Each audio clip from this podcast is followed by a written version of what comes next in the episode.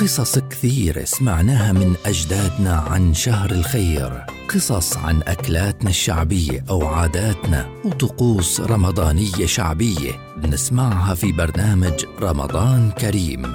رمضان كريم برنامج رمضاني يصحبنا فيه الحكوات حمز العقرباوي خلال شهر رمضان في مثل هذا الموعد عبر أجيال.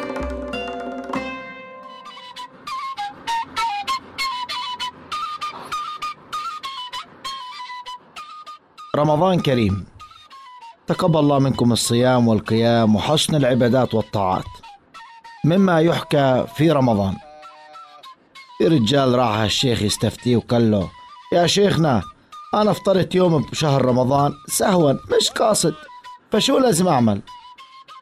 قال له الشيخ الله يغفر لك يا ابني. صوم يوم بداله. قال والله يا سيدي صمت يوم بداله. ولما فتت في هذاك اليوم على الدار لقيت المرة طابخة من سف ما قدرت أقاوم وما اعتبيت إيدي وإنها مبلشة بالصدر الشيخ بل عليك وقال له اقضي يوم ثاني. يا سيدي الشيخ قضيت يوم ثاني. وبيومها لما فتت على الدار لقيت صينية جناف بوجهي. وما انتبهت إلا وهي حاطة اللقمة بثمي مش بخاطري يعني. اطلع في الشيخ وقال له بما إنه الحق على إيدك فأنا شايف إنه ما تصوم إلا وإيدك مغلولة إلى عنقك يعني معلقة ومربوطة بركبتك. ومن عجيب قصص رمضان. ولد بيحكي إنه صيام العصفورة درج حرم. صيام لنص النهار يعني صيام صحيح مية المية. ومصر على حكيه. يا ابني ليش يعني هالقد مصر؟